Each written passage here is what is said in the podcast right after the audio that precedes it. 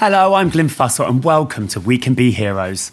I can't wait to introduce you to some people who embody what it means to be absolute champions. Today's hero is one smart cookie. Not only was he the winner of the Great British Bake Off, but he did it whilst casually sitting exams. He has a first in law and a diplôme de patisserie. I said it. But aside from the accolades, is a gorgeous, empathetic man who has carved his own way and made his own dreams his reality. It is John Whaite. John, I'm so happy to have you on my podcast. It's been 10 years since your time on Great British Bake Off. And I found out uh, earlier this week that whilst you were on Bake Off, you were also sitting your law exams. This is Are you a lunatic? true. No, I am a masochist for sure. I, oh, it was interesting because this week I was listening to another podcast. I can't remember what it was, but they said that kids who grow up in traumatic environments are often high achievers. And I think for me, it comes down to that. I think, you know, I, I went through, my parents got divorced when I was young and I didn't really feel safe in the family environment. I mean, they were, they were great parents, but it just didn't feel safe. And then at school, I was bullied at the same time. And therefore, I didn't feel safe. And then I've tried to just push myself and prove that I am good enough. And sometimes to, to the detriment of doing things like Bake Off and the law degree. Not not that either of those were detrimental at all. In fact, they were both bloody brilliant in terms of my future and my life. But you know, it was stressful, um, and I think that's why. I think I think it is because I, I'm a people pleasing son of a gun. I can relate to that actually fully because I think that there's a level of growing up traumatized, but also living with secrets, you know, Yeah. whatever, whatever they are, being gay. And I think you come out the gate, the minute you say I'm gay, running 10 times faster than everybody else, wanting to prove a point, whether Yeah. it to be yourself or especially proving a point to everyone around you. So, because you grew up on a farm, were you competitive then, or is that a product of the trauma? I think growing up on the farm at that time when kind of I was understanding my sexuality and it was very isolated. I think that definitely contributed to my competitive spirit um, because I wanted to prove that I was good enough for sure. I have two sisters as well, and we were always kind of were fighting for our parents' attention, as siblings do. You know, there's nothing unusual about that scenario whatsoever. You grew up gay, especially our generation, who when we watched anything that was gay on television, it was scandalous. There was negative talk around that.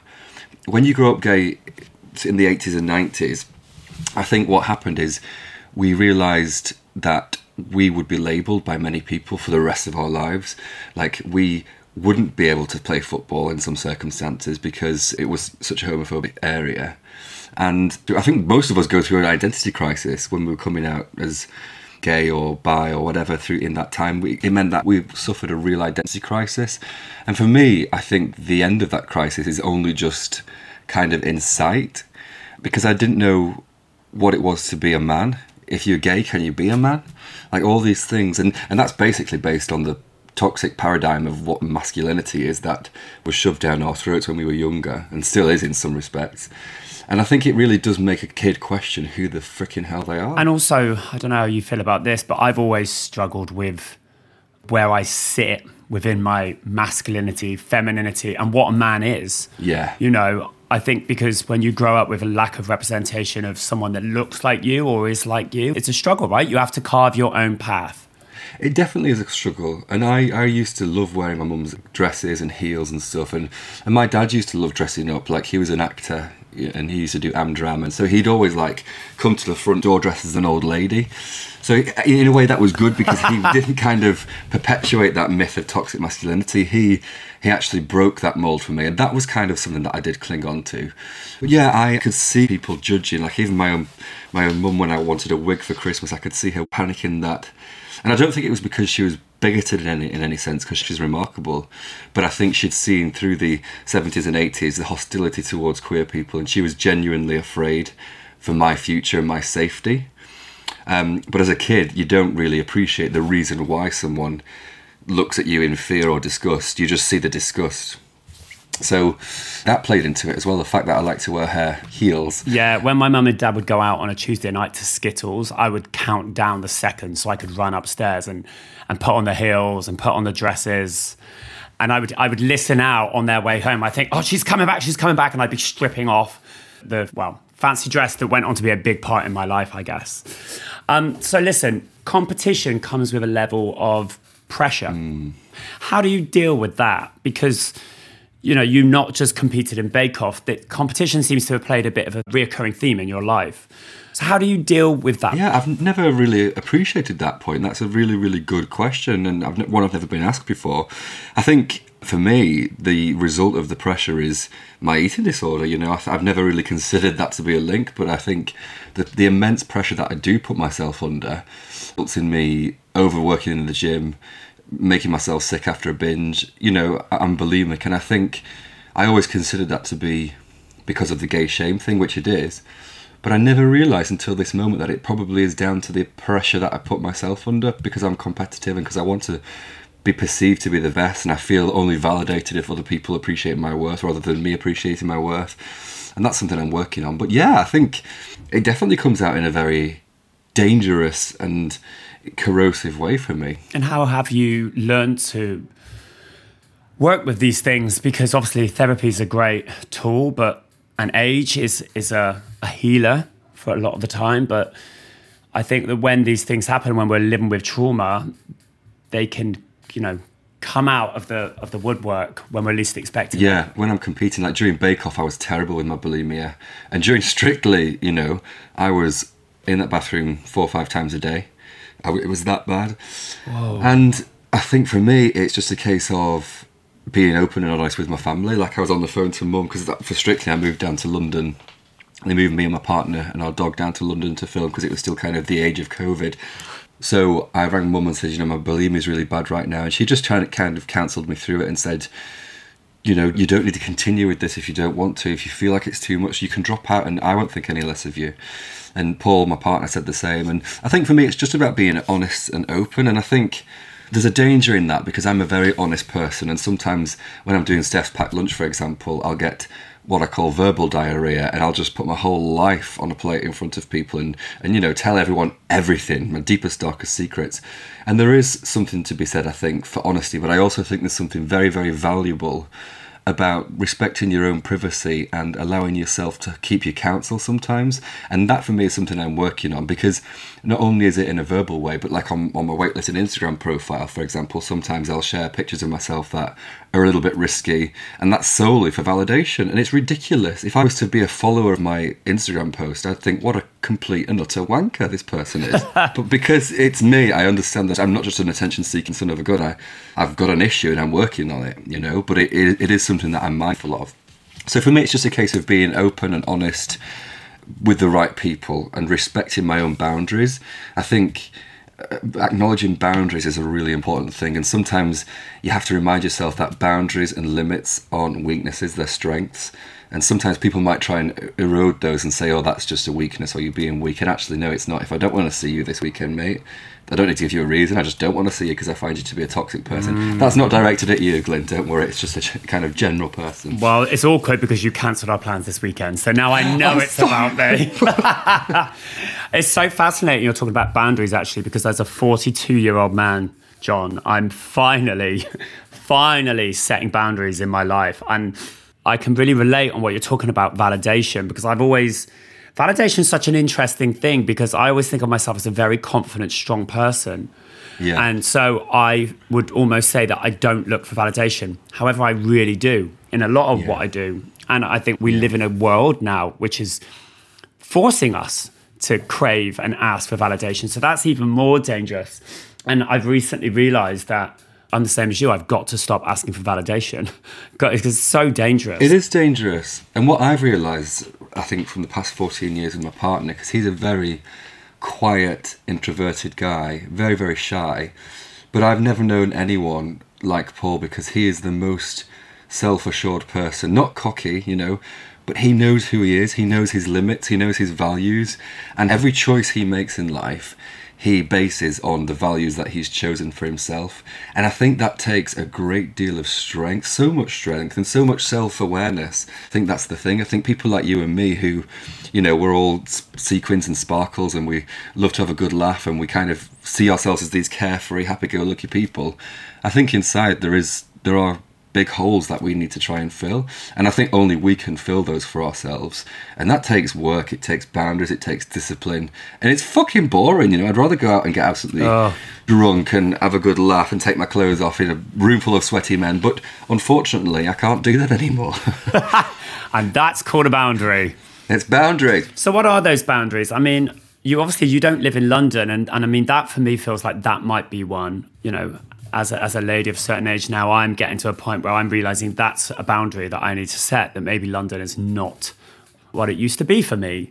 So do you Yeah. find that that's that's a um, a conscious boundary that you've set that you Yeah, can go up and you can be in this gorgeous cabin that you're you're you know dialing in from. Yeah, I think for me, we moved back up north about five years ago because we wanted that homely lifestyle. You know, we still go to Manchester every couple of weeks and get absolutely rat arsed. I needed that sense of home in a real physical way. I get it in Paul. You know, he is my spiritual home, which sounds absolutely wanky as hell, but he really, really is. But you know, you need a place, and I think London for me is wonderful. I love it. Manchester is wonderful. I love it. But if I were to stay more than a week in either of those cities, I would be probably drink myself to death. I really mean that without any flippancy, without any, you know, humour. I think it would be a dangerous place. I also felt like I had unfinished business. I moved back in the area that I grew up, the general area. And I wanted to, to move back and achieve something here. Like, I didn't want to just be one of these guys who floats off to London and does great things and turns his back on his family and his upbringing. I wanted to come back and say to this little world, I'm worthy. You know, I'm worthy. I can achieve things, and I can do it from from the Great British countryside. Um, which probably again is kind of semi-validation from external sources, so that's probably not a good thing. Is there a lot of pride towards what you've achieved up there? no, no, there isn't. I think I come from a, a farming family, a very down-to-earth family, and it's it's ba- you- you're only as good as your next meal, basically. Uh, my parents are very, very proud of everything that I've achieved, but pride dwindles and you can't cling on to pride. I think if you cling on to pride, you don't continue to achieve. It's always I th- what I've what I've taught myself this year though on that note is that no matter what happens with my career, the media career, whether it ebbs, flows or completely obliterates, you know, blows up and dissolves into a million pieces, which sometimes they do. No one can ever take away f- from me the fact that I put myself out there on the dance floor as the first male couple.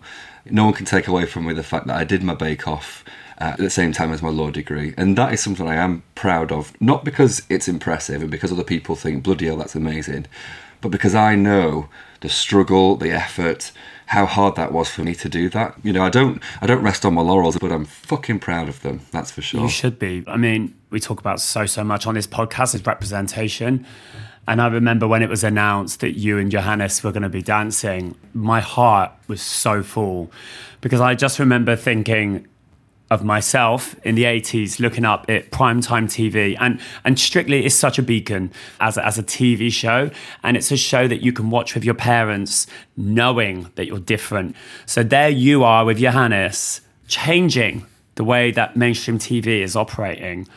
There's no question in there. I just wanted to tell you that there was a huge amount of our community that were unbelievably proud of what you were doing. I felt it. I really did feel it. I felt the outpouring of love was so overwhelming. I mean, I felt lifted up every single day by messages, by people doing drawings of me and Johannes and everything we achieved. Like, it was empathy. People from our community saw the pain that we all went through as kids growing up in the 90s and the early 80s and early 90s. Mm. They, they know that pain, they know that feeling, they know that, that what it is to be an outcast, as you said. And so, with great empathy, they poured themselves into what me and Johannes did, and therefore it was bigger than just me and Johannes. You know, we did it, but it was it was part of a, a whole community, and most importantly, it was thanks obviously to the BBC for letting it happen, which they bloody should have done a long time ago, but thank God they Yeah. did. But it really, it's down to the people who have paved the way, the people who marched in the early Pride parades, the people, you know, the older generation of the LGBTQI plus community who were battered in the streets. Some of them were persecuted, prosecuted, killed. It's those people who have fought for our liberties, but it's our responsibility now to continue to fight for those liberties because everywhere you look, you know, Truss allegedly wants to put a stamp down on, on what kids see in schools and trans people, and same for Rishi Sunak. And when you hear that kind of vitriol being battered around in the ping pong of politics, it just makes you feel those feelings that we had in the 80s, in the 90s of insecurity, of hatred, they all come rushing back to the surface. And we can't have the Yeah. next generation of queer kids feeling that. We cannot. Because to see the queer kids today, the way that they dress, the lads paint the nails, and it just makes me so proud of them. Like, I wish I'd had an ounce of that self belief when I was a child. And to see them have that, it makes us think we've worked hard for this, for their freedoms, and the people who came before us as well. The thing I really love about Strictly, when Strictly is at its best, is the storytelling, you know, Yeah. through the dance, through the costumes.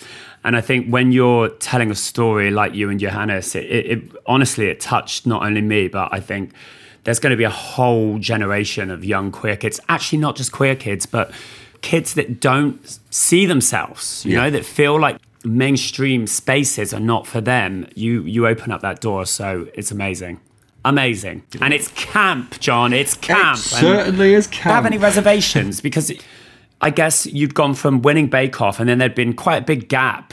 And then to come out on what is the biggest show on television, making a statement like that, um, there must have been some nerves and apprehensions about doing it. There really were. I think the main one was at first when I got asked to do the male male partnership, I said, okay, but I'd really prefer to dance with a straight man because I thought that would be more palatable and I thought it would be more digestible for the bigoted people, the people whose mindsets we were hoping to change. But after a while, I realised that it was important for it to be two gay men. Not that I had any say in it whatsoever, because it's all down to you know BBC Studios who make those decisions. But I really, really prayed that it would be Hannes because I realised the power of that partnership. It would be remedying years of injustice against queer people if, if Johannes and I could be together. And when it came to that day, I just kind of felt secure. I knew that they would support us, the, the, the Strictly team, because they made it quite clear how protective they were going to be over us. And as soon as I met Johannes and we kind of started, I just knew that it was right. You know, every time we we hugged each other, we could feel that immense power between us. Like the emotion from for what we were doing was there, and it was genuine and it was beautiful. But what I found powerful about the whole experience was the fact that it did change mindsets. You know, people would message me and say. I didn't think this would work. I thought it would be disgusting to see, but actually, I see it now and I want to learn more about the queer community. And I think that's a huge message as to why cancel culture is not a good thing. Because if you cancel someone straight away, as soon as they say something against your beliefs or your values, if you cancel that person immediately and somewhat arbitrarily, you don't give justice and truth the chance to have its moment. Sometimes you have to battle against bigotry. If after a while they're still bigoted as hell and racist or homophobic, then you know you can cancel them. But at least for your own sake, for your own values' sake, fight for what you believe in. Don't just turn your back on them and block them. So um, it was a strong, powerful thing that we did, and I'll miss it for the rest of my life. You know, I don't think my life will ever be the same. So I've um, stalked you somewhat on socials, and you, you love a guitar, you love singing, you've got a great voice, you bake, you dance, you have a law degree. I could go on. You're a fitness guru. How do you take all of those things and then think to myself, that's what I'm going to pursue in a career? Because I think sometimes having many strings to your bow is both a gift and a curse because it can confuse you as to where you want to go. So, how do you navigate all of those skill sets and, and making what you do the right Yeah. move? Well, it- if, if you know it's the right move. I know exactly what you're asking there because, you know, whenever I've been through a bit of a one, as one career goes down the pan a little bit, I start to panic and think, you know, what am I going to do? Shall I open a bakery? Shall I do this? Shall I start an OnlyFans account? And, you know, my mum, my mum's often said to me, you're a bit of a butterfly. And I, I am, you know, I'm impulsive and sometimes the passion dwindles and wanes, but that's just who I am. So, you're someone that really listens to your gut instinct. I am, and touch wood, I do feel like it served me well. Even though I have self doubt and I'm crippled with anxiety, I do trust my instinct. I do know what's good for me. Sometimes I don't even know that I know what's good for me, but it turns out that I, my gut instinct was right. it's wild, isn't it? Because Yeah. I've I never used to. I never used to have the courage to trust that that gut instinct, and, and I do now. I mean, it's all Yeah. I follow, but it's a really hard thing to explain to somebody. what even that is trusting your gut instinct there's some fire there's some burn in you that just pushes you in the right direction right exactly and you know you are you are so remarkable with what you've achieved from doing that you are a huge inspiration to me mate you really are and i think it is a difficult thing to explain to someone because it sounds so platitudinal and trite doesn't it to say oh you just follow your guts it's like what your grandma would say to you but turns out old christine yeah. was right when she was telling me that because the, i think a key power towards achieving that is being able to put a middle finger up to all the noises and the external voices. And that's yes. that's that's one thing I'm good at. You know, when I'm making decisions for me, I'm able to just say, "Not today, Satan," and I'm, I'm doing this. Like when I was doing my barrister training, and I got pneumonia and I had to miss a, a, few weeks. It was an intense course to catch up on, so I dropped out and I decided to go to Canada in the middle of winter. After I'd had pneumonia, I was like, I'm going to go to Canada for a winter and work on a farm. And my mum was like, please don't, just finish the course. And if I'd listened to her, I wouldn't have done strictly. You know, I wouldn't, all the other things that have happened since wouldn't have happened. So, not that I quit thinking, oh, I'm going to be on strictly. I quit, you know, in, in blind panic thinking, how the bloody hell will I pay for my mortgage? But I did it anyway, recklessly. I'm recklessly instinctive, is what I am.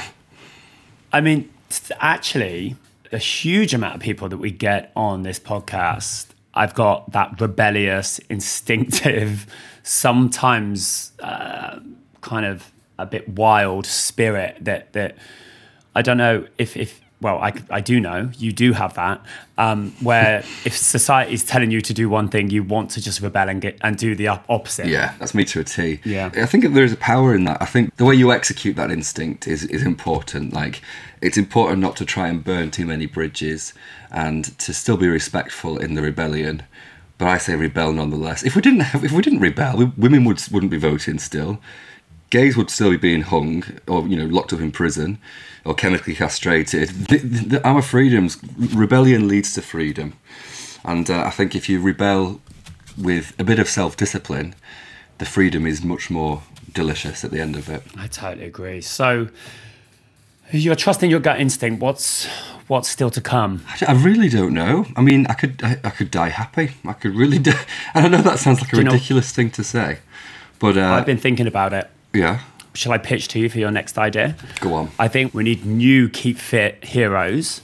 Yeah. Um, I am currently trying to get myself in that space and it's it's hard it's not easy to radically transform your body change your habits because actually it's bigger than that. It's yeah. it's reconditioning every single thing. Not only you've been told, but generationally in your family. I don't know about you, but I am a product of what my family and my my grandparents ate in the past, where I would grew up, you know, all of those things.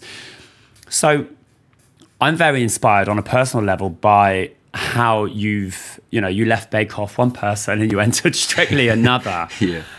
Um, but it seems that you did it. I mean, obviously, you mentioned the body dysmorphia. Was that the driving force? And have you managed to balance what is a dysmorphia, what is a, a condition, with a kind of more balanced health? Yeah, I think the dysmorphia and the body image definitely drove me to exercise, which I've been doing. You know, during Bake Off, I was exercising, but the problem is I wasn't allowing myself to eat enough.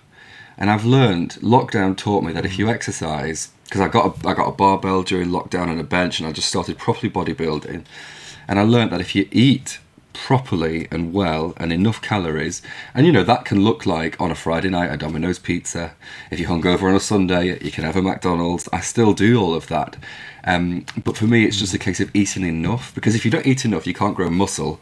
And if you don't grow muscle and you're working out, your body can actually catabolize and start to burn muscle you've got.